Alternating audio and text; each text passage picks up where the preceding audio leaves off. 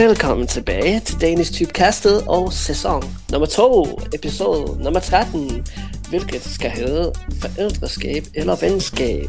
Welcome back to the Danish Tubecast season number 2, episode number 13, which is going to be called Parenthood or Friendship.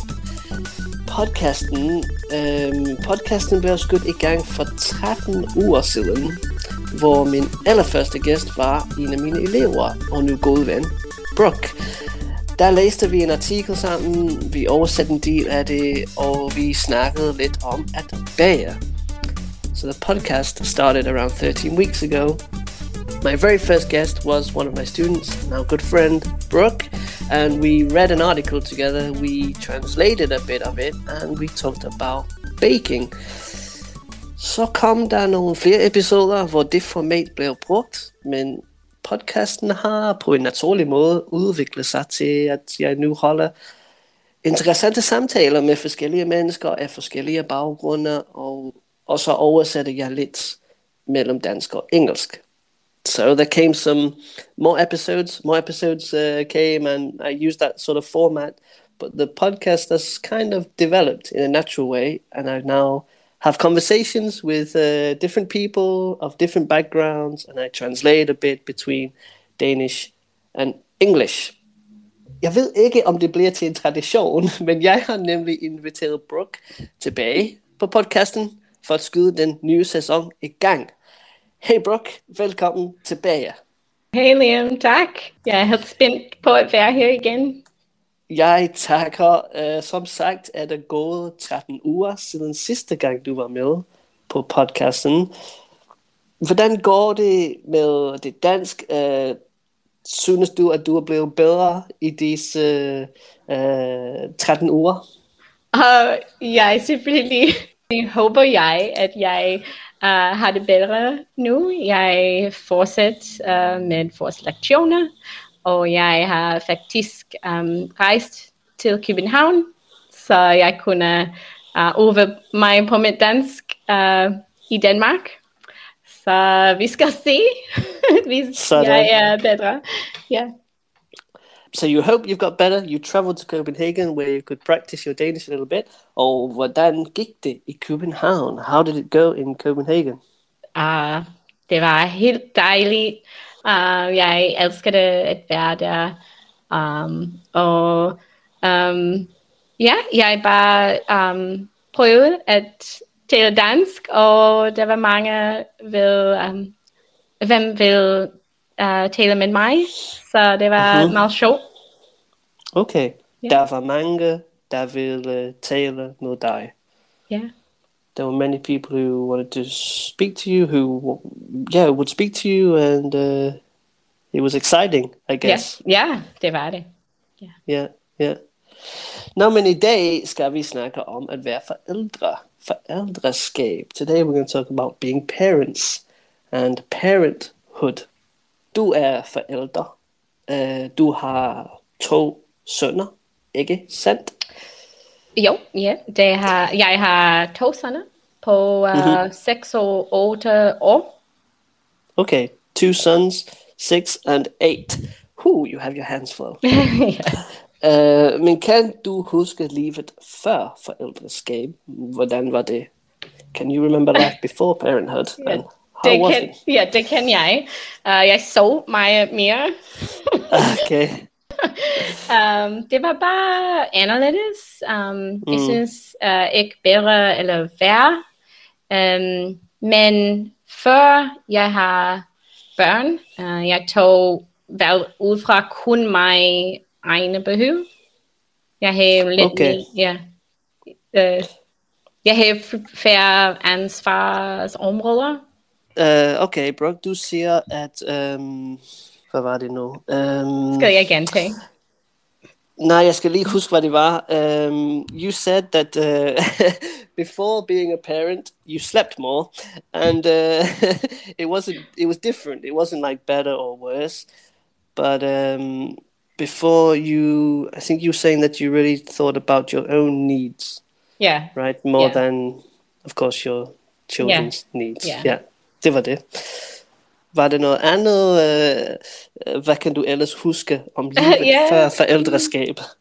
Jeg havde lidt mere fleksibilitet med min aftener og min venskaber, mine rejser, alt. Fordi det var bare mig og min mand. Fordi det bare var. Det var bare. Der sagde jeg udsvand. Fordi det bare var mig og min mand. Yes. Okay, you had more flexibility in terms of your friendships, your travels, because it was just you and your husband. Mm-hmm. Yeah. Blev I gift, før I fik børn? Vi var gift flere år, før vi har børn. Okay, sådan. Nice. For mig er det lidt svært at huske nogle gange livet før. Selvfølgelig var det anderledes, ligesom du siger. Jeg havde selvfølgelig færre ansvar, mere tid, måske mere frihed. Jeg donede den noget mere. Jeg brugte penge på andre ting. Mm-hmm. For det meste på mig selv. Ikke? Hvad kan man sige? Jeg tænkte noget mere på den der materialisme. Det ting, jeg vil have, hvor efter at jeg fik en søn, nu bruger jeg penge på mere praktiske ting. Ja, præcis. Ja. Så begynder man at bruge penge på blæer og sutter og klapvogn og de her ting, så man tænker, nej, jeg tror aldrig, jeg vil købe det her ting, men nu gør jeg det sgu. Ja. So it's like, before kids, I was using money just on myself. I mean, paying rent, of course, but very materialistic in the things that I bought. You know, I want a new t-shirt. That's going to make me happy for a few days. I want some new shoes. But then after I start to now use my money on like dummies, pacifiers, diapers or nappies, or what did I say? Pushchairs. Yes. Så på den måde kan vi se, at vores liv det bliver meget anderledes i forhold til, hvad vi bruger vores penge på. Men hvordan bliver ens liv forandret? På hvilke andre måder bliver ens liv forandret? Det er et spørgsmål. In what other ways is your life changed after having kids? Okay, så det er også praktiske ændringer, som din tidsplan kan ændre sig, og du sover måske mindre, måske ændrer din økonomiske situation. Du kan bekymre dig om forskellige ting, men der er også flere filosofiske ændringer. Filosofiske ændringer, som hvordan du ser på verden. Du tænker over, man tænker over hvordan de valg der træffes i dag. Vil påvirke, hvordan man skal træffe valg, måske. Så hvordan det vil påvirke deres fremtid. Yeah. Nice, okay. So you start to worry about different things. Your schedule changes. You get less sleep, as I mentioned before. But for mig var det kun jeg tror det var de første 2 år, hvor jeg tænkte, jeg sover næsten ikke. Ja, de første 2 år er rigtig svært. Ja, nu er min søn Viggo, han er 3, og han sover meget godt faktisk om natten. Han sover gennem natten, så det er dejligt. Yeah, det er det. You also said that it affects the way you make decisions because you consider more about the future. Jeg tænker, det var det med økonomien. Pludselig så man bruger penge på andre ting. Man får ikke så meget søvn. Men der er også mange positiviteter. Det er kun dårlige ting. Generelt er det meget følelsesladet. Det er som om man oplever og opdager en slags kærlighed, som man virkelig har oplevet eller opdaget før. Sådan var det for mig. For eksempel havde jeg svært ved at forstå mine forældres kærlighed for mig, før jeg fik børn. Men jeg synes, at det passer, at man får det lidt anderledes som forældre. Forstår du? Ja. Yeah. So for me, it's like generally very emotional after having a child. And you sort of experience and discover this sort of love that you maybe possibly didn't experience or discover before. So like I mentioned how I had difficulty understanding my parents' love for me before I had children. But when I had children, it sort of seemed to click into place like, okay, wow, okay. Jeg elsker dig, mor. Tak for alt, du har gjort for mig. Yeah. Jeg er undskyldt for min opførsel. Sorry, I was such an asshole as a teenager. Præcis, ja. Man har en helt ny, dybt kærlighed. Og ja, det er svært for børn at forstå. Men jeg hørte engang, at have børn er som dit hjerte går uden for din krop. Mm-hmm. Okay. Det er som om, at hjertet kommer ud af kroppen. Ja. Yeah. Men hvad betyder det?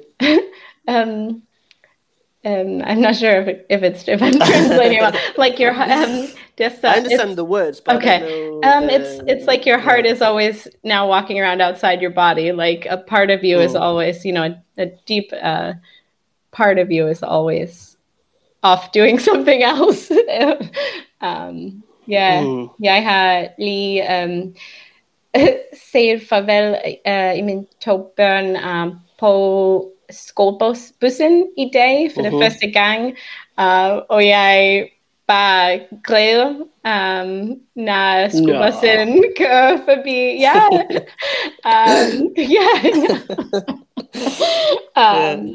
Ja, jeg har det fint, når vi sagde farvel, men efter skolebussen kører væk. Jeg tabte alt. I don't know. I lost it. Yeah. Du mistede lidt forstand, måske. You lost a bit your senses. Yeah. Okay, yeah. Det forstår jeg godt. So you said it can be hard for kids to understand a little bit that love that you have for them. Of course, when they're so young, they don't understand it at all. They just think you're the person that's telling them what to do or whatever. But you talked about this, like, almost like heart out of body experience where I'm still not sure I understand exactly what you mean, but almost is it like as if like your heart is always on display? Is that what you meant? Nej, jeg synes det er mere så dit hjerte, is it dit? No, dit hjerte. Dit hjerte er sådan en vigtig del af din krop. Alt dine følelser er derinde. Så når du har børn, der som dit hjerte er uden for din krop, fordi det er faktisk din kærlighed i dine børn. Og dit hjerte er faktisk i dine børn. Og det går ud ind i jorden, rundt om jorden med dit hjerte, dine følelser, hele deres liv. So it's as if you're saying that you pass on a part of yourself. Is that what you mean? Yeah, maybe. It's like your deepest emotions and your love is like walking around outside your body, and they're going off and doing their own thing, but it's like a your most sensitive part is like out in the world. Ja, fordi de er selvfølgelig en del af dig, og du kan nok spejle dig selv i dine børn. Yeah. Men de har selvfølgelig også deres egne personligheder, man sige. Ja. Yeah, jeg synes altid, det er interessant, hvor det med, at folk siger, han har dine øjne, eller han ligner dig. Og ja, det er rigtigt nok. Selvfølgelig gør han det, men han er ikke mig. Det skal vi også huske. Ja, det er ikke mine. Det er virkelig deres egen. Ja, han er også en person. Ja. Selvom han kun er 3 år, så er han en person med ønsker. Og Ja, jeg har toserne opdraget af det samme mennesker, så du skal tænke på, at det bliver næsten det samme. Men det er helt forskellige på mange måder. Og jeg kan godt sige, at mit job er at hjælpe dem med at følge deres egen vej og deres egne interesser. Det er ikke om mig. Yes, det handler ikke om dig. Yeah. Yeah. Okay, so you have two sons, so being almost raised by the same person, so one might assume that they are very alike, but actually they are completely different. Ja. Yeah. Det kan jeg godt se med min familie. Jeg har to brødre og en søster, og faktisk har jeg 5 brødre, men 3 af dem snakker jeg ikke rigtigt med. Men vi er alle sammen vidt forskellige. Vi ligner ikke hinanden på nogen som helst måde, og vi kan lide forskellige ting. Vi har selvfølgelig nogle træk, altså den måde vi snakker på for eksempel. Men vi kan lide forskellige ting. Det kan jeg faktisk godt lide. Hvad synes du er det fedeste ved at have børn? What do you think is the coolest thing about having kids? Der er så mange seje ting, men måske det sejeste ting for mig er at se en person vokse ind i deres virkelige selv. Det er lidt filosofisk, hvis jeg skal sige. Filosofisk, ja. Men hvad sagde du at se en person vokser på deres måde? Måske. At finde deres selv, og at lære om deres selv, og finde deres egne veje. Finde vejen, ja. Ja, men der er mange lidt ting hver dag, som jeg elsker at høre mine børn grine. For eksempel, når vi læser en sjov bog sammen. Det er sådan en fri og glad lyd. Ja, det er ikke som en voksen voksens glæde. Det er mere. Nej. Ja. Det er ligesom musik, når man hører det, nogle glade musik, som det gør en glad. Sådan er det bare. Yeah. Det skete faktisk for mig i går. Min søn legede lidt med nogen, og jeg kan høre, at han grinede ret meget, og det fik mig til at grine. Ja. Det er sejt at se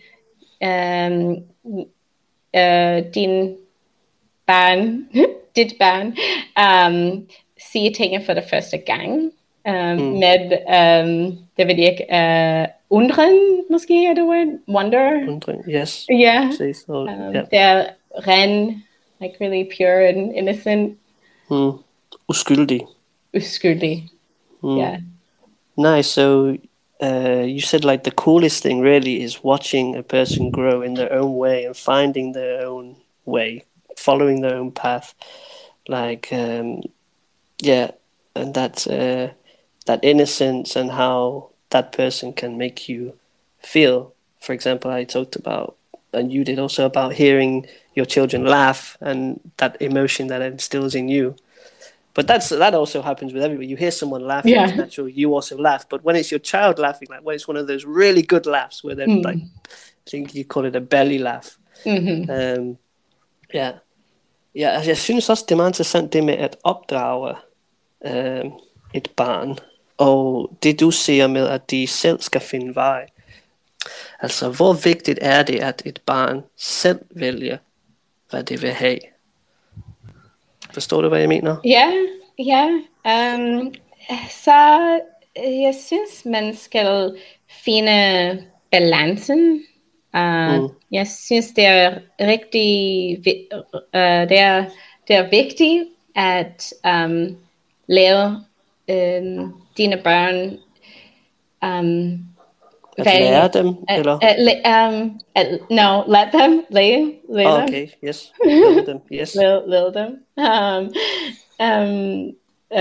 saying? I don't even know.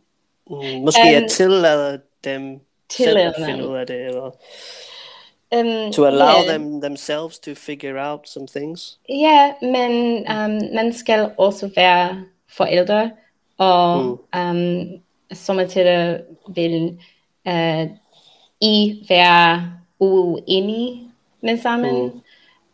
Så der balance, der en balance, sommetider skal man fortælle et barn, hvad det skal gøre. Yes. So. You're saying it's about finding a balance. It's important, of course, to let them discover some things on their own, but you also have to be a parent. There are some things that you have to tell them. You have to maybe try to teach them. Ja, selvfølgelig er der en skov af koncepter og idéer og adfærd, som et barn skal lære. Altså de ting, de må og ikke må, sådan at vise respekt, høflighed, medfølelse, sympati. Men en del af disse ting, samt mange andre ting, kan et barn også opdage selv. So there's like, I use this expression, like a forest of, en skov af, means just a lot of concepts and ideas and stuff like this that the child has to learn.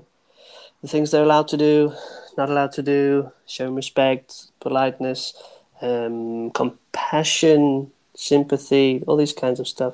But a lot of them, they start to discover on their own. So I mentioned, like, vi snakker tit om, at et barn skal opdrages.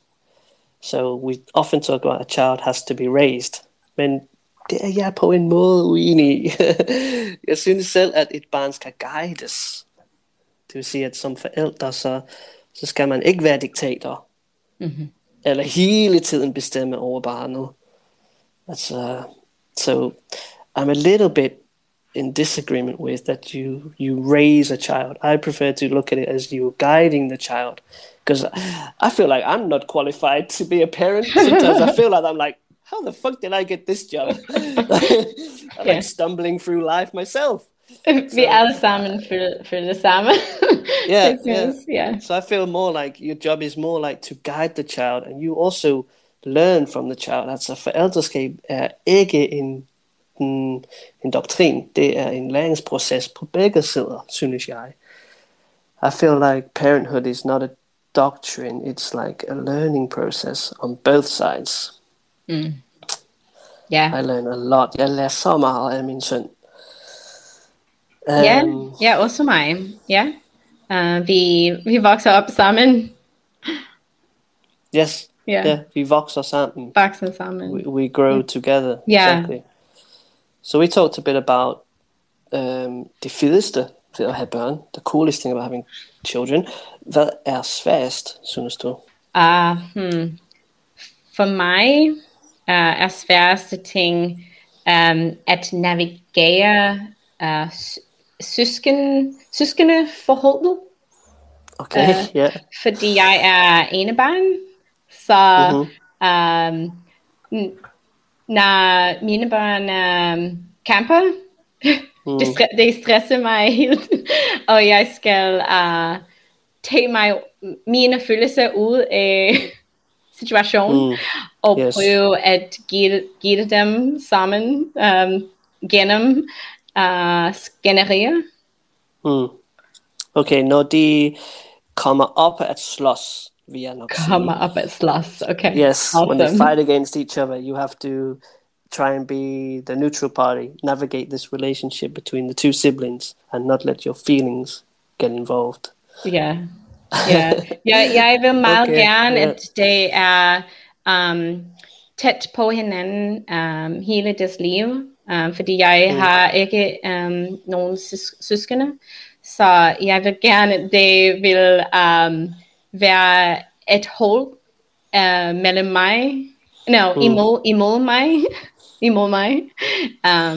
hvis det gør mening. Kan du sige det lige igen? Jeg vil gerne, at det som brødre vil være et hold, et team, imod mig, i stedet imod hinanden, okay. Uden competition. Jeg vil gerne, det er ikke imod hinanden. Okay, du vil hellere have, at det er et hold imod dig, yeah. Frem for at de går imod hinanden. Ja, yeah, præcis. Okay, so you would rather have there a team against you than a team against each other. No. Sacrifice yourself. Ja, yeah, well, jeg lærte en gang, at mens søskende forhold er det længste forhold, at man skal have i mans liv. Så det er rigtig en vigtig forhold. Et vigtigt forhold. Og jeg har det ikke så... jeg vil gerne være det rigtigt, eller ikke forkert. Du vil gerne gøre det rigtigt. Jeg vil gerne gøre det rigtigt, ja. Yeah. Præcis, ja. Yeah. Okay, that's interesting. So, the relationship between siblings is the longest relationship that one can have. So, therefore, it's very important relationship. Ja. Yeah. Yeah. Det er interessant, at det er det sværeste for dig. Selvfølgelig har jeg kun én søn. Så... For mig er det svært. Hvad er det sværest? Jeg synes, at det er det med, at mine svagheder og negative træk eller defekter bliver fremhævet. Forstår du? Nej, kan du gentage, hvad du sagde? Det er det med, at mine svagheder, negative træk eller defekter, de bliver fremhævet. So my weaknesses, negative sides of me, or my defects, they get highlighted. Altså for en som mig kan det i hvert fald være svært, fordi jeg ved, at jeg er fejlbehæftet. I am flawed. Så jeg er meget opmærksom på, hvordan jeg opfører mig, når jeg er sammen med min søn. Hvis vi... Det vil jeg ikke diskutere noget, eller hvis han ikke vil gøre noget, som jeg vil have, at han gør. Det er som om, at jeg er på en konstant udviklingsrejse. Og lige så snart, at jeg tror, at jeg har fået styr på nogle ting, så sker det et eller andet, der viser, at jeg ikke har styr på noget som helst. Yeah, yeah. So it's as if like, I'm flawed, I'm very aware of it, and just when I think I'm developed a little bit, and I'm like, yes, I've got it under control, then something happens, and I just... Yeah, it almost feels like I'm back at square one. So a lot of the problems we have are with me. Like, he is not the problem. I am the problem. That's what I discover on this journey that I'm on. Jeg er enig. Og jeg synes, vi skal bare prøve at ikke fuck up så meget. Det er vores job at bare fuck up det mindste, man kan. What is being repentant about? It's about fucking up as little as possible. Yeah, fordi vi er alle, I forget the word for that you said, flawed. Vi er alle. Fejlbehæftet. Vi er alle fejlbehæftet. Så yes, det er okay. Du skal blive venlig til dig selv med dig selv også. Man skal være sød med dig selv. Ja, fordi jeg synes børn er meget tilgivelige. Is this the right word? Yeah, forgiving. Yeah, tilgivelige. Og det kan godt forstå, hvis du er undskyld, og hvis du forklarer, at du har gjort det forkert, og laver en fejl. Det er tilgiveligt. Okay. Så, yeah. Det er som om, at børn kan godt forstå, når du er ked af, når du undskylder, så kan de forstå, at du lavede en fejl, og de tilgiver dig med det samme. So it's as if kids, they are very forgiving. They understand when you say sorry for something, and they forgive you right away. It's forgotten. They don't like hold this grudge, as we as adults sometimes do. You know, you said sorry, but I'm not going to forget that, you motherfucker. I'm going to remember that forever. Maybe that's just me. I don't know. That's also one of my problems that I'm dealing with. I have to try to forgive and forget. Fordi du er skorpionen. Men er jeg?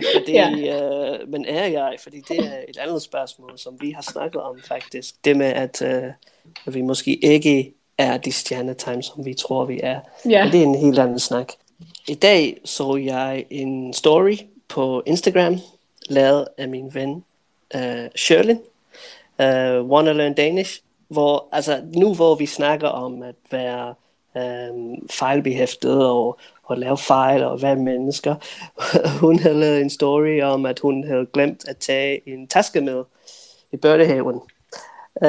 Så jeg synes det er det perfekte tidspunkt at invitere Shirin med på showet for at høre hvad det er hun synes. Hey Shirin, du er der, er du ikke? Jeg er her, og tak for den introduktion. Jamen, jeg har også lavet den mange gange. Ja, jeg gør det hele tiden. Ja. Ja. Hvad synes du om det med at være fejlbehæftet og at lave fejl? Og... Jeg tror faktisk, at altså, vi har jo alle fejl. Så det handler mere om at være god mod sig selv. Og jeg ved ikke, hvordan... Mænd har det, men især kvinder kan godt finde på at pålægge sig selv en større byrde. Jeg skal være perfekt. Jeg skal sørge for, at man ikke fucker sit barn op. Så altså det er ikke fordi, at jeg er ked af, at jeg har glemt hendes taske. Det er bare sådan en lille ting, ikke? Men det er mere de der store ting, der kan betyde noget for dem. Men jeg tror, jeg lagde den story op, fordi at nogle gange har man altså også bare brug for at høre, at det her, det er ganske normalt. Yeah. Okay, so it's about being good to yourself, not taking these little mistakes too seriously. And you mentioned how women sometimes maybe put a bigger burden on themselves to not make these fuck-ups. And you mentioned like these small mistakes are maybe okay, but it's the bigger ones that mean something. Men har du et eksempel på en stor fejl? Det kan jeg godt fortælle lidt om. Da Charlie hun var 2 år gammel, der havde jeg en idé om, at fordi så begyndte hun jo at ville bestemme selv. Så jeg havde en idé om, at jeg skal vise hende, hvem der bestemmer. Okay. Så jeg ville prøve at gøre det på den bedste måde, hvor at jeg ikke var sådan bossy på den måde. Men jeg tror, fordi at du ved, det man vokser op med, det ligger på ryggraven, og det er svært at komme af med. Så jeg tror, at det jeg ligesom har fået med fra mine forældre, poppet op. Og det blev jeg også selv måske sådan lidt overrasket over, fordi jeg har jo ikke lyst til at være sådan en type, der bliver sur og som bliver rød i hovedet. Men jeg tror, at jeg har ligesom lært fra det. Og det er faktisk det, der er fedt ved at være forældre, det er, at du lærer rigtig meget om dine børn, altså du lærer dit barn at kende, men du i hele den her proces, så lærer du sygt meget om dig selv. Og din egen, altså jeg vil næsten kalde det for sådan en helingsproces nogle gange, fordi at mit forhold med min far, nogle gange kan jeg godt mærke, at der ligger noget dybt i mig, hvor jeg tænker, jeg er skilsmissebarn. Så jeg kan godt mærke, at der ligger noget dybt. Jeg følte ikke rigtigt, at han var connected med mig, eller forbundet. Jeg følte mig ikke så forbundet til ham, ikke? Så ved at jeg har Charlie, så kan jeg bare mærke, okay, jeg skal ikke gøre det samme. So I'm going to do it differently. Yeah. Det kan jeg godt relatere til. Jeg tror, mine forældre, de blev skilt, da jeg var 4 eller 5. Eller sådan noget. Og det er også sket for min søn. Så det er lidt som om, at tingene nogle gange gentager sig selv, hvilket er lidt trist. Men, I just need to try to summarize a bit what you said. What was my question? I forgot. about being flawed, I think. And you talked about like when your daughter was 2 years old, she started to want to make her own decisions, and you got this idea to, oh yeah, that was it. We're talking about the big mistakes that we make, and you mentioned how you wanted to show her who's boss, like it's you that decides. And sometimes I also get this in my mind, but you mentioned about how you start to notice things from your own parents that almost are in your DNA. They like det som om at du fik det ind med modermælken, kan man sige. It's as if you got it in with the mother milk, as one could say in Danish. You grew up with this method, and it's sometimes shocking when it comes out in you. I also see it very simple things. Nogle gange så ser man noget, som ens mor har sagt til en, og man tænker, hvorfor siger jeg det? Det er ligesom, jeg bliver til min mor. Yeah, I'm becoming my mother. What's happening? Yeah. So, and you also said, which was really great, and I can relate to it a lot, about that you learn a lot about your child. You get to know your child and their personality, but you also learn a lot about yourself, and it's almost like a healing process. And you talked about your relationship and how your background is from divorced parents, and you've always felt this lack of connection. Wow, yeah. Men jeg synes også, at med internettet og al den viden, der er tilgængelig, for eksempel på Instagrams og sådan noget, man har virkelig fået meget viden, og jeg tænker nogle gange på, for eksempel vores forældre, de havde jo ikke den her ressource. Yes. Så jeg er rigtig taknemmelig for, at jeg har fået min datter i den her tid, hvor jeg ligesom, hver gang jeg føler mig lidt i tvivl, så er der altid et sted, jeg kan kigge og få inspirationen, og det er jeg så glad for. I min fars, altså da min far blev, så min far fortalte mig altid, at han fik jo tæsk med skurebørsten, så det var ganske voldeligt. Min farfar var alkoholiker, ikke? Så jeg kan godt forstå, at der ligesom er, altså det er svært at skulle give noget, der var bedre, hvis man ikke lærer noget nyt eller bliver inspireret. Så jeg har bare lyst til at sætte punktum og sige, it ends with me, and ja. Yes. Så næste generation ligesom også vokser og får det, altså bliver bedre, ikke?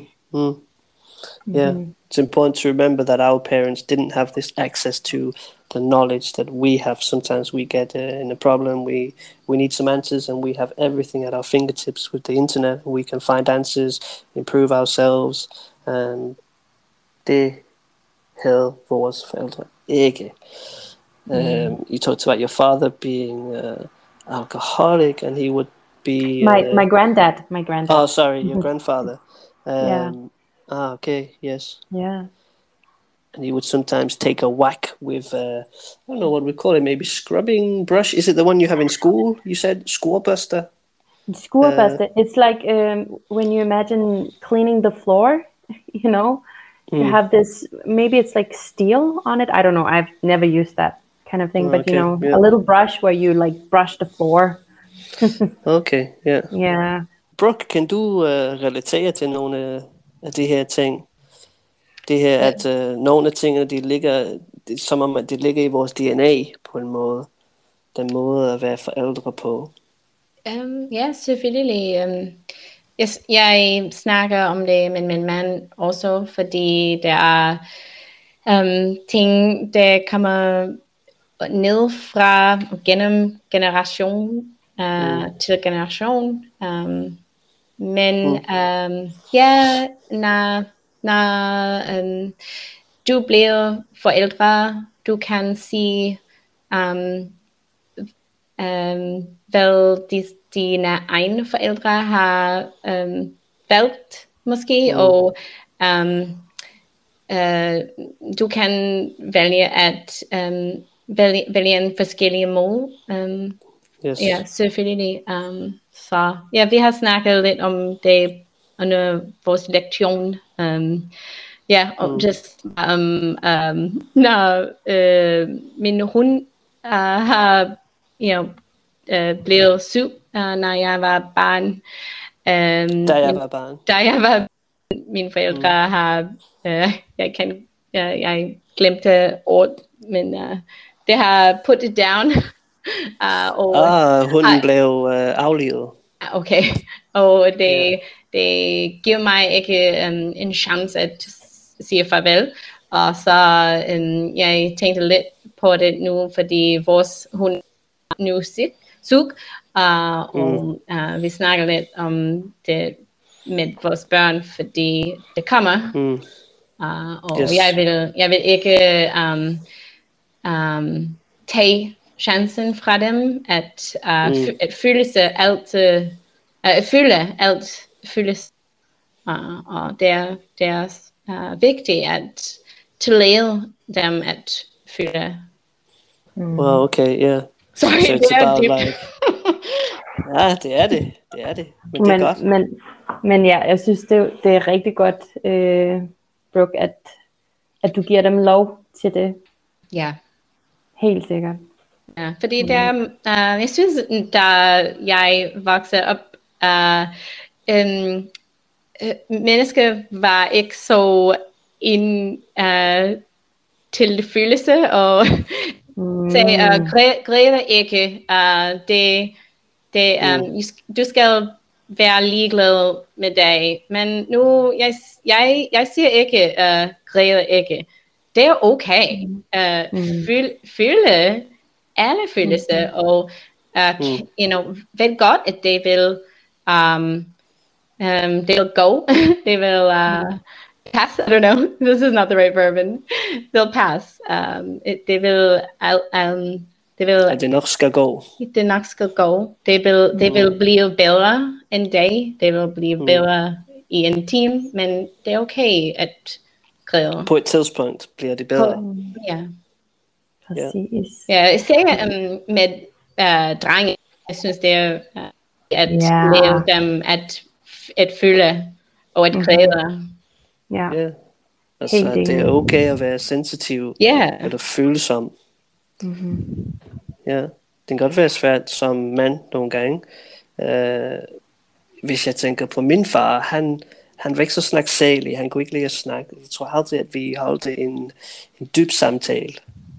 Det var altid noget overfladisk noget. Han var ikke så meget til at kramme og dem slags. Det var ikke så tit, at han sagde, jeg elsker dig. Så det har altid været svært at håndtere. Og det kan jeg godt se. Jeg vil ikke være sådan. Så jeg er meget sådan, altså jeg rører meget, jeg giver krammer meget, og jeg siger til min søn hver eneste dag, at jeg elsker ham. Det er vigtigt. Jeg kunne gå ud. Men jeg er sikker på, at vores forældre også har gjort nogle rigtig fine ting. Nogle gode ting for os. Vi sidder her og brokker os ret meget. Vi skal også være glade. Yes. Hvis jeg må knytte en kommentar til det, Brooke siger. Her i går næsten, tror jeg, det var. Jeg var sådan lidt trist, og du ved, nogle gange kan man ikke mærke, eller man ved ikke, hvorfor man er trist, men man kan bare mærke den her følelse. Og så puttede jeg med min datter, og på et tidspunkt, så får jeg lidt tårer i øjnene, og begynder at græde. Så siger hun til mig, mor, det er okay. Det er okay, du må godt være ked af det, og du må også gerne, så siger hun til mig, træk vejret, mor. Træk vejret. Og kan du like believe me, jeg begyndte at græde endnu mere, fordi det var bare sådan, ej, hvor du sød, fordi det føltes virkelig rart, at hun sagde, at det var okay, at jeg var ked af det, fordi at mange gange har man fået det her at vide sådan, hey, du skal ikke være ked af det, se her, kig på det her, ikke? Sådan, man skal gemme sine følelser. Eller man skal være distraheret. Du ved, hvis et barn er ked af det, så er der mange, der kan finde på sådan, hey, her er der et legetøj. Yes.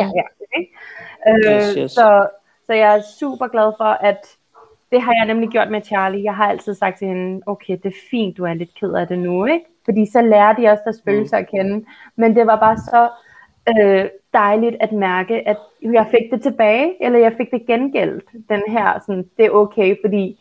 Ja, nogle gange for eksempel i mine forhold, Så hvis jeg har været lidt trist, så har jeg nogle gange fået den her respons, ej, skal du virkelig være ked af det, eller du ved, ikke? Og det er bare sådan ikke en behagelig følelse. Men ja, så det, jeg synes det er super godt, det der med at du med din søn, med jeres sønner, at I giver dem lov til at have de her følelser og vise dem. Ja, det er ligesom jeg sagde, for eksempel med min far, nogle gange kunne jeg se, at der var noget galt, at han ikke havde det så godt, måske var han ked af noget. Så far, hvad er det sket? Er det okay? Nej, der er ikke noget, nej, hvorfor spørger du? Nej, der er ikke noget. Mm-hmm. Men jeg kunne se, at der var noget. Så det er det med at acceptere det her følelse, det ikke? Ligesom for eksempel, hvis du er vred. Vred, det er okay at være vred. Det er bare, hvordan du håndterer det, og hvad du gør ved det. Nogle gange så får vi at vide, at det ikke er okay at være vred. Du skal ikke være vred. Det er ikke okay. Det er en negativ følelse. Ja. Og det er jo vores job som forældre, at give dem de her strategier, eller du ved, ressourcer til at håndtere alle de her følelser. Fordi jeg kan love dig for, min datter, hun er snart 4, men hendes følelser går jo som bølger i vandet. She has so much emotions. Og det er vrede, og det er irritation, og det er, du skal ikke snakke til mig, mor. Det, altså, mine følelser er meget, meget store. Så sådan, hvis man ikke giver hende de her værktøjer nu, så prøv lige en gang at tænke, du ved, i fremtiden, når hun bliver teenager, når hun bliver en voksen, ikke? Hvad skal hun så gøre? Så ender hun måske med, at tager hun et glas rødvin i stedet for, altså, sorry to say, men det, jamen det sker jo. I'm speaking from experience here. Jeg ved ikke, om I kan. Vi ser teenager på USA. Teenager? Teenager. I don't know. Præcis. Men det snakkede jeg faktisk lidt om med min ven Nikolaj, om afhængighed og hvor det stammer fra. Så det passer, det passer faktisk, synes jeg, når det sker nogle ting, når man er barn, så påvirker det selvfølgelig en. Hvis man er forvirret, og man ved ikke, hvordan man skal. For eksempel det med, at min far ikke snakkede med mig, så kan jeg se, at jeg også havde svært med at snakke med min mor, for eksempel. Hvis hun spurgte mig, hvad er det galt lige? Nej, jeg vil ikke snakke. Det gjorde jeg som teenager. Jeg ville ikke snakke om noget som helst. Okay. Jeg er enig. Jeg føler, at deres generation har bygget vægge mellem vægge mellem like Donald Trump mellem forældre og børn og kommunikere. Ja, så jeg føler, at vores generation er mere balanceret mellem forældre og venner med børn. Vi skal måske snakke lidt med frihed og ærlig med vores børn, men vi skal stadig have grænser med dem. I will try to recap a little bit. We talked about Shirin, you told this story about when you were feeling sad and you didn't really know why, but you just had this emotion and you had tears in your eyes and you started to cry, and your daughter was there and she told you it was okay. She told you to take a breath and that it was okay, and it's sort of this acceptance of our emotions that we need to have and pass on to our children, because sometimes a child gets upset and cries and we're just like, look at this Spider-Man toy, that will make you happy, and throw that in their face, instead of like saying, you know, it's okay to feel sad, I understand you feel sad, and trying to understand it. And also, Brooke, you talked about showing them your own emotions, so crying, laughing, like all the landscape of emotions that you have, accepting them. And we talked about giving them these strategies to deal with them, because their emotions, I think you, Shirin, said something that it's like waves in the water. Yeah. Their emotions are so up and down. Yes, exactly. Yeah. It's almost like a storm. Storm. Ja. Det kan jeg se her i går faktisk med Viggo, fordi vi lavede sammen i sengen, og han var mega glad. Så gik vi ind i stuen, og jeg sagde, at vi kan lige ringe til farmor. Ja, så, så sagde han bare, nej, jeg vil ikke tale. Du skal ikke kigge på mig. Du skal ikke tale, du skal ikke grine, du skal ikke gøre noget. Hvad kan jeg gøre, Viggo? Hvad må jeg? Du må ikke noget som helst. Du skal bare holde kæft og stå derude. Det er som om, yeah, it's as if he's like, emotion just changes in the blink of an eye, so happy, so sweet, and then in a second, if he doesn't want something, that's it, get the hell out of the way and don't do it. Yes, we're in the same boat. Yeah. Men så har jeg nogle gange svært ved, jeg ved ikke helt, hvad jeg skal gøre nogle gange. Om jeg bare skal acceptere det, give ham lidt plads til, ikke, eller om jeg skal sige, hey, det er ikke så godt, at du siger det, eller... det er svært, fordi det giver en følelse til dig. I don't know, it's not the right way to say that. Men det måske gør dig at føle disrespected, men så det skal like step back. Yeah. Så kan det være, at man tager det lidt for personligt. Ja. Så gør du det her imod mig? Det gør de selvfølgelig ikke. Og det gør de ikke, nej, overhovedet ikke. Jeg tænker tit på dem, når de er som Charlie og Viggo. Jeg ved ikke med ældre børn, Brooke, men i hvert fald lige, as far as I know, i den alder, der synes jeg faktisk, man skal også tænke på, at det er jo svært for dem at regulere deres følelser, fordi de har jo ikke lært det endnu. Så derfor, det er noget, vi skal hjælpe dem med. Så hvis de nu siger, jeg har ikke lyst til at kigge på dig, gå væk, så kan jeg også godt forstå dem, for den følelse har jeg virkelig også mange gange med andre mennesker. Så, og jeg har lært at regulere mine følelser, så jeg kan sagtens bare sige, og så går jeg væk, eller et eller andet. Men de har jo ikke lært, okay, det her det er normalt, eller forstå mig ret.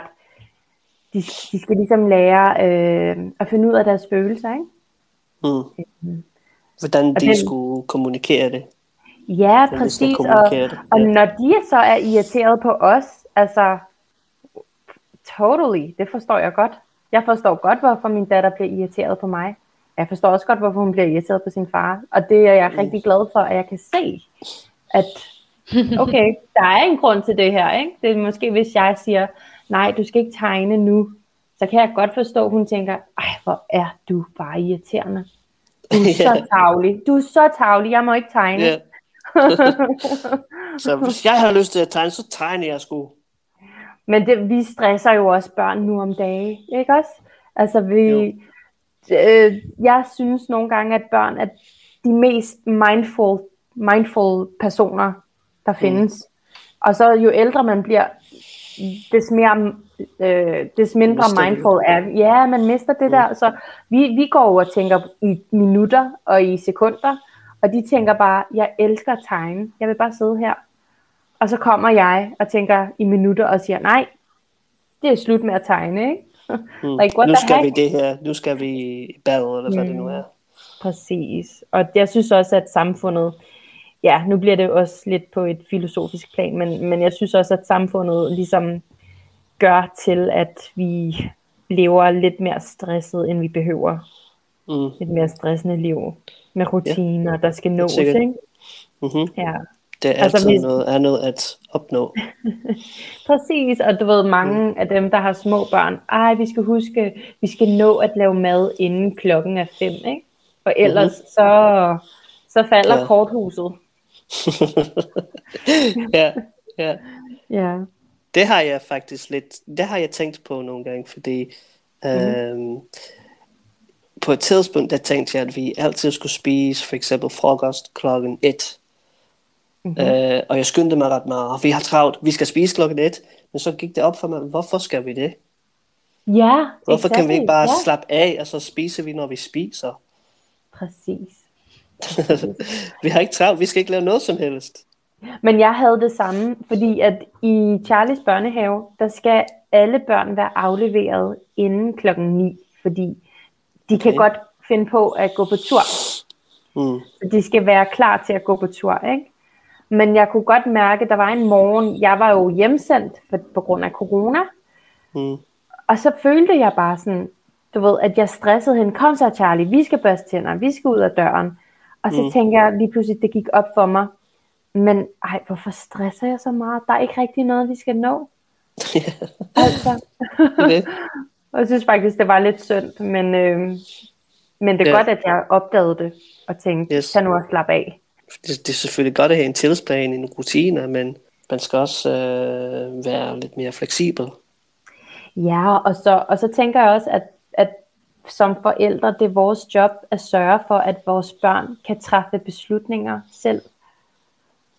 At de også får noget autonomy, og de føler, at de er et menneske, ligesom alle andre, ikke? Jo, altså fordi... når de er sulten, så ser de det. Det skal ikke altid være sådan, at vi siger, nej, er du ikke sulten? Nej, men du skal spise alligevel. Ja, præcis. Eller ligesom noget nyt, som jeg prøver på med Charlie. Det er stadigvæk lidt eksperimenterende, men det er ligesom, jeg prøver ligesom at aligne, du siger det lige på engelsk, but ligesom align our schedules. Fordi så siger jeg, Charlie, hvad skal du, før vi kan tage afsted? Men jeg skal lige lege 5 minutter mere. Okay, 5 minutter, så går vi så også, fordi jeg skal hjem og lave mad. Så har vi begge to ligesom planlagt sammen, hvad vi skal. Jeg har ikke bare bestemt over hende, men vi har lavet en aftale og planlagt. Hvis du leger 5 minutter, så kan vi tage afsted, fordi jeg skal lave mad derhjemme. Og det virker indtil videre okay. Ja, men det der er sjovt med at være forældre, lige så snart man tror, at man har fundet ud af det, så sker der noget nyt. Det var lige præcis det, jeg sagde. Sådan har jeg det i hvert fald. Jeg synes, jeg får se det, Brooke. Jeg kan godt lide, hvad Shirin har sagt, at hvis man giver børn en chance for at træffe en beslutning, det hjælper meget med at ændre planen eller gå til den næste del af dagen. Men det er lidt en luxury, hvis man har tid for at tillade børn at træffe beslutningen. Fordi der er mange, der har ikke så meget tid. Og jeg tænker lidt på, jeg vil gerne have mine børn at leve deres egen mad og gøre mange ting for deres selv, men det tager tid for at undervise dem. Så samtidig jeg tænker jeg, jeg skal bare lave den mig selv, men in the long run, det er bedre langsigtet. Det er bedre at undervise dem eller lære dem. Ja, lære dem noget. Ja, præcis. Jeg kan godt lide at lave mad sammen med Viggo, og vi laver det her nuggets lavet af tofu, og jeg har en Mickey Mouse formet, hvad kalder man det, en form, jeg ved det ikke. Like a cookie cutter kind of thing. Præcis. Så vi lavede nogle veganske nuggets, som er Mickey Mouse formet, og han elsker at hjælpe. Men så andet det med, at der er mel over det hele. Over det hele. Men det er okay, det er fint, jeg kan godt lide det. Men nogle gange, så tænker jeg bare, det er okay, jeg gør det bare i dag. Ja, men I laver mange gode minder sammen. Han skal huske tiden sammen for endelig, jeg synes. Yes. Wow, okay. So we talked about regulating emotions. Kids, they have difficulty regulating their own emotions. It's completely normal. And Shirin, you talked about how the kids are the most mindful at this age. They're very mindful because they're always in the moment. They're not always thinking forward, back, what we're going to do. So like, I'm drawing now and that's what I'm doing. But we are often thinking in the schedule, trying to rush things.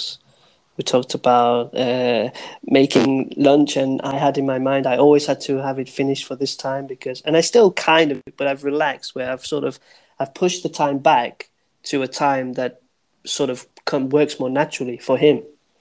So I'm following a bit his routine instead. We talked about aligning our schedules with them, trying to make decisions almost like together rather than just, being a dictator, I guess. Det jeg gør for eksempel, hvis vi er i parken, der siger jeg altid til ham 10 minutter før, at jeg havde tænkt, at vi skulle smutte. Så siger jeg, Viggo, om 10 minutter, så smutter vi, okay? Ja, okay. Mm-hmm. Så går der 10 minutter, så siger han 3 minutter mere. Ja, okay, 3 minutter. Men det er som om, at han ved det i forvejen, at jeg har tænkt, at vi skulle smutte. Så det er ikke bare sådan, at sige, hey, vi smutter nu, fordi det virker bare ikke. Så tænker man, nej, det gør vi ikke, hvad? Ligesom du sagde med, at du skal holde op med at tegne. Yeah. Ja. Hvis du siger det sådan lige pludseligt. Så, yeah. Ej, Liam, jeg begyndte på et tidspunkt, det der med, nu går vi om 10 minutter, så begyndte jeg på et tidspunkt at sætte timer til. Ja, det gør jeg nu faktisk. Ja. Ja.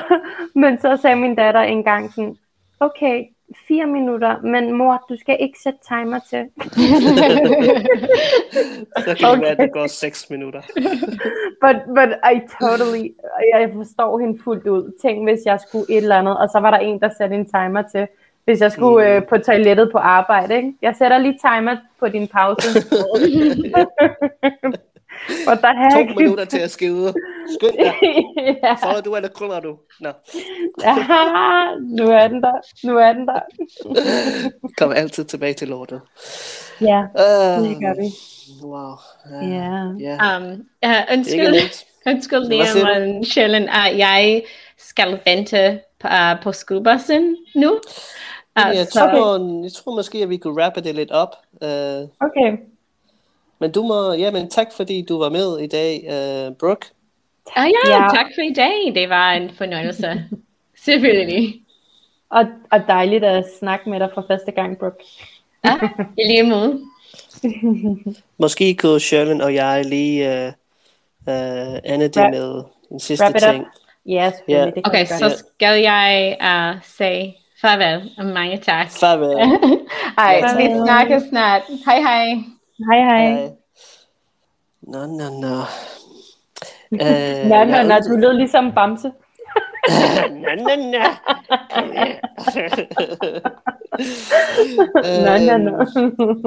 Ja, det er meget information, meget at tænke over. Det er lidt overvældende, det her. Det er, men meget interessant. Jeg undrer mig bare over, om du måske har nogle gode råd til nye eller gamle forældre derude, hvis der er nogen, der lytter med. Om tænkte, vi kunne afslutte det med det. Et godt råd. Yes. Okay. Det er sjovt, du siger det, fordi du sagde tidligere, hvordan har jeg fået den her rolle at være forældre? What do I know? Yes. Og lige nu føler jeg det samme. Altså, jeg har også lidt sådan en følelse af, okay, hvad for et advice kan jeg lige give? Hvilket råd kan jeg give? Men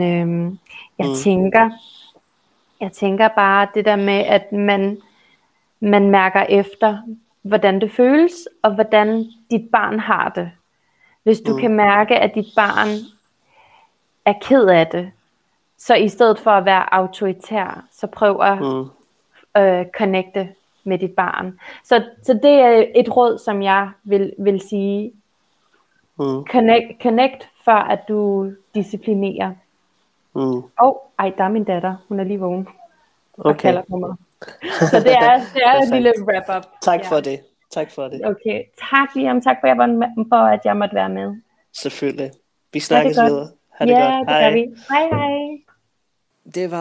Det var en lang og interessant samtale. Shirin der til sidst, hun jeg skal lige skifte til engelsk. Shirin there at the end, she talked about.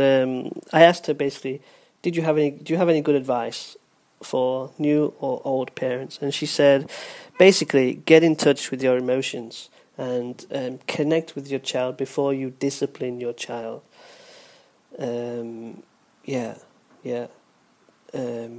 Og nu tænker jeg på min søn, og nogle gange er det som om, at han bliver vred, at han nemt bliver vred. Sometimes my son, it's as if he easily gets angry. And for example, kan det være, at han råber, eller at han slår mig. So it could be that he shouts or he hits me. And of course, the first thing I want to do is say, hey, hvad fanden? Ikke hvad fanden, men oh my god. The first thing I want to do is say, Viggo, det skal du ikke gøre. Du skal ikke slå mig. I want to discipline him and say, hey, the first thing, you should not do that. What are you doing? Don't hit me. Instead of trying to understand, man skal lige tænke sig om. You just have to think a little bit. Hvorfor er det, at han slår mig? Why is he hitting me? Altså, der må være noget bag det. There has to be something behind it. Oh, I'm getting noises on my computer. Well, Nå, men jeg siger tak til Brooke og Shirin igen, fordi de har delt deres viden og deres tid med os. Og til alle jer derude, som er forældre, jeg ønsker jer fortsat held og lykke med det. So I want to say thanks to Brooke and Shirin for sharing their knowledge and their time with us. And for everybody out there that is a parent, good luck. You're gonna need it. If you want to get involved, if you want to be on the podcast, you know where I am. Get in touch with me. You can be a guest. Come and have a chat with me. Be guided. Learn a bit of Danish. Try to use your Danish. Listen to some Danish. At least you can share this podcast. Follow me on YouTube, Instagram. You can also donate any amount you feel is equal to the information, the content that you're getting in these podcast episodes. You could also support me on Patreon, where you can actually get some pretty nice Danish Tube merchandise by donating and supporting me there. So links are in the description. Check it out. Otherwise, tak fordi I lytter med, og vi ses i næste uge. Hej hej.